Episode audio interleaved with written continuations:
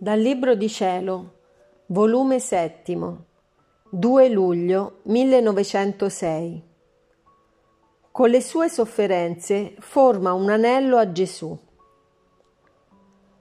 Trovandomi nel solito mio stato e continuando un poco di più le mie sofferenze, quando appena è venuto il benedetto Gesù e mi ha detto, Figlia mia, veramente ti voglio portare, perché voglio disimpegnarmi col mondo. Pare che voglia tentarmi, però io non gli ho detto niente di portarmi, stando l'ubbidienza in contrario ed anche perché mi dispiace del mondo.